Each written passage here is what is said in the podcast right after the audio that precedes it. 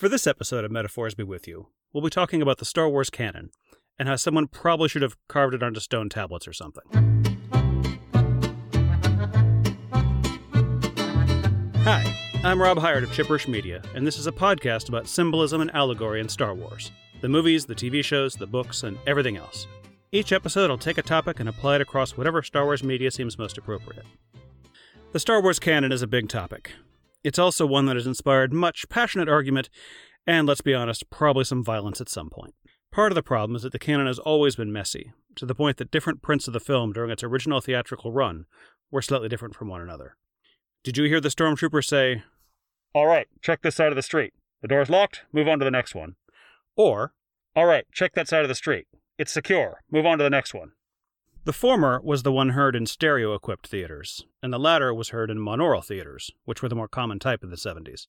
The stereo one made it into the home releases of the movie, which is a shame because it makes the stormtrooper sound like dumbasses. I mean, the door is locked. Is that all the rebellion had to do to keep the Empire at bay indefinitely? But I digress. There are a bunch of tiny little differences like this, mostly in the sound mixing, though I think this is the only example that changes actual dialogue. The reason is that while they were working on the monaural cut, they kept making tiny adjustments as they found cleaner takes or whatever. And this kind of thing almost certainly wouldn't have been noticed or commented on if Star Wars hadn't gone on to become one of the most beloved and rewatched movies of all time. But it was. And importantly for our discussion today, it spawned a whole bunch of other media. At first, Lucasfilm was pretty loose with renting out the Star Wars license. There were a handful of novels, the Marvel comic, a couple of cartoons, and the infamous holiday special, none of which really had to fit together. But eventually they got it into their heads this brand was going to stick around for a while, and there should probably be some kind of central authority trying to keep all these different pieces of media from stepping on each other. And so the canon was born. Of course, by that point, it was already a mess, and they had to establish levels of canonicity, where anything that appeared in a Star Wars movie overrode anything else. Anything said or written by George Lucas overrode anything below that. And then there were levels for the novels, comics, video games, and whatnot created by others. And finally, the garbage bin of stuff that existed before they started canonizing things. So it was no longer a fact of the galaxy far, far away that Chewbacca's father apparently masturbated to a Jefferson Starship video, or whatever the hell was going on in the holiday special. So that was the birth of what would be called the Star Wars Expanded Universe, comprising all the novels and comics and video games and role playing game content, etc., etc. And things persisted like this for quite a while. But as Lucas released the special editions, and then the prequels, heaps of previously canonical content didn't make any sense. Boba Fett couldn't be a weird monk like ascetic and also be flirting with the backup dancers in Jabba's palace, as depicted in the new version of Return of the Jedi.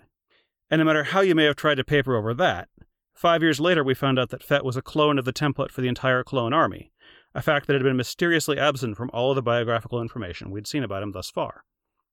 I'm picking on Boba Fett because he's a particularly egregious example, but there are lots of elements of the old canon that just can't be squared with later Lucas created content.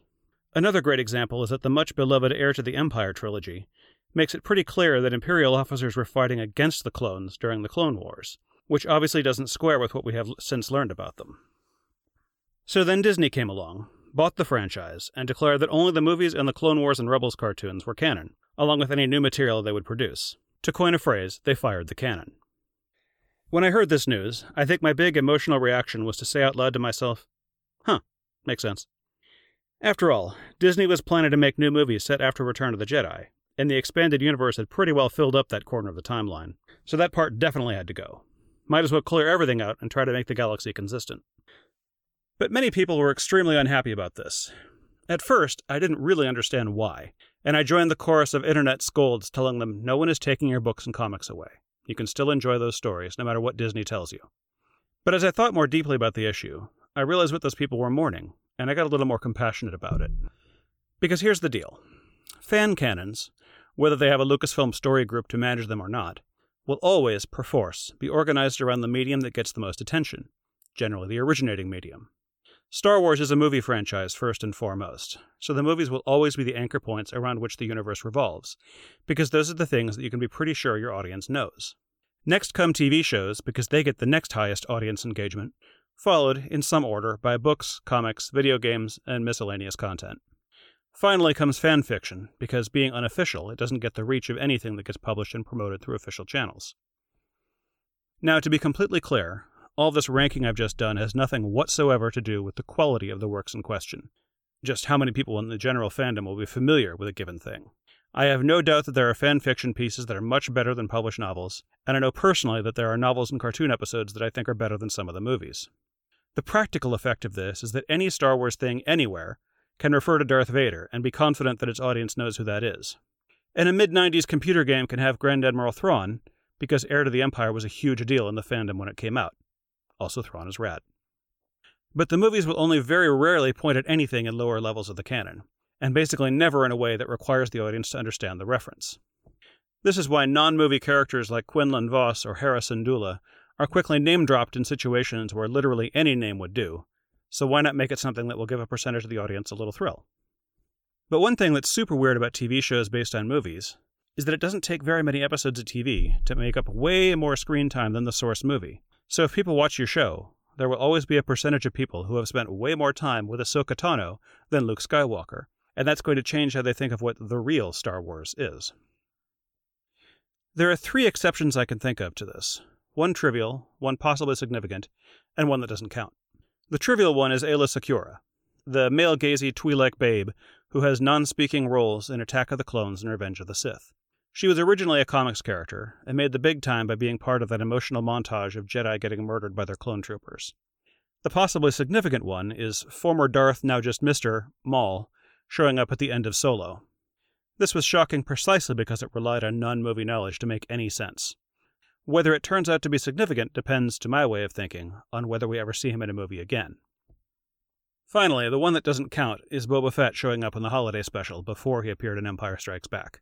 He was already designed and planned for the sequel, so this is more of a sneak preview than any kind of canonicity jump. Don't at me. So the point of all this is that if you're a fan of, say, the Yuuzhan Vong novels, or the Dark Horse comics, or the Force Unleashed video games, it was an occasional thrill to find references to those things in other Star Wars media, an experience that was made more exciting by its rarity. But when Disney wiped all that out, they basically foreclosed on that forever. And that, I think, is what certain fans were mourning when that happened. The good news is that some stuff got rescued. The Clone Wars cartoon included a handful of characters that had previously been lower tier, like Quinlan Vos and Asajj Ventress. The Rebels cartoon pulled Thrawn back into continuity, along with a pair of new novels about him, which, unsurprisingly, reference bits from the show. A lot of the basic character histories that have been developed have largely been maintained and expanded on, like Grand Moff Tarkin's background in the book Tarkin.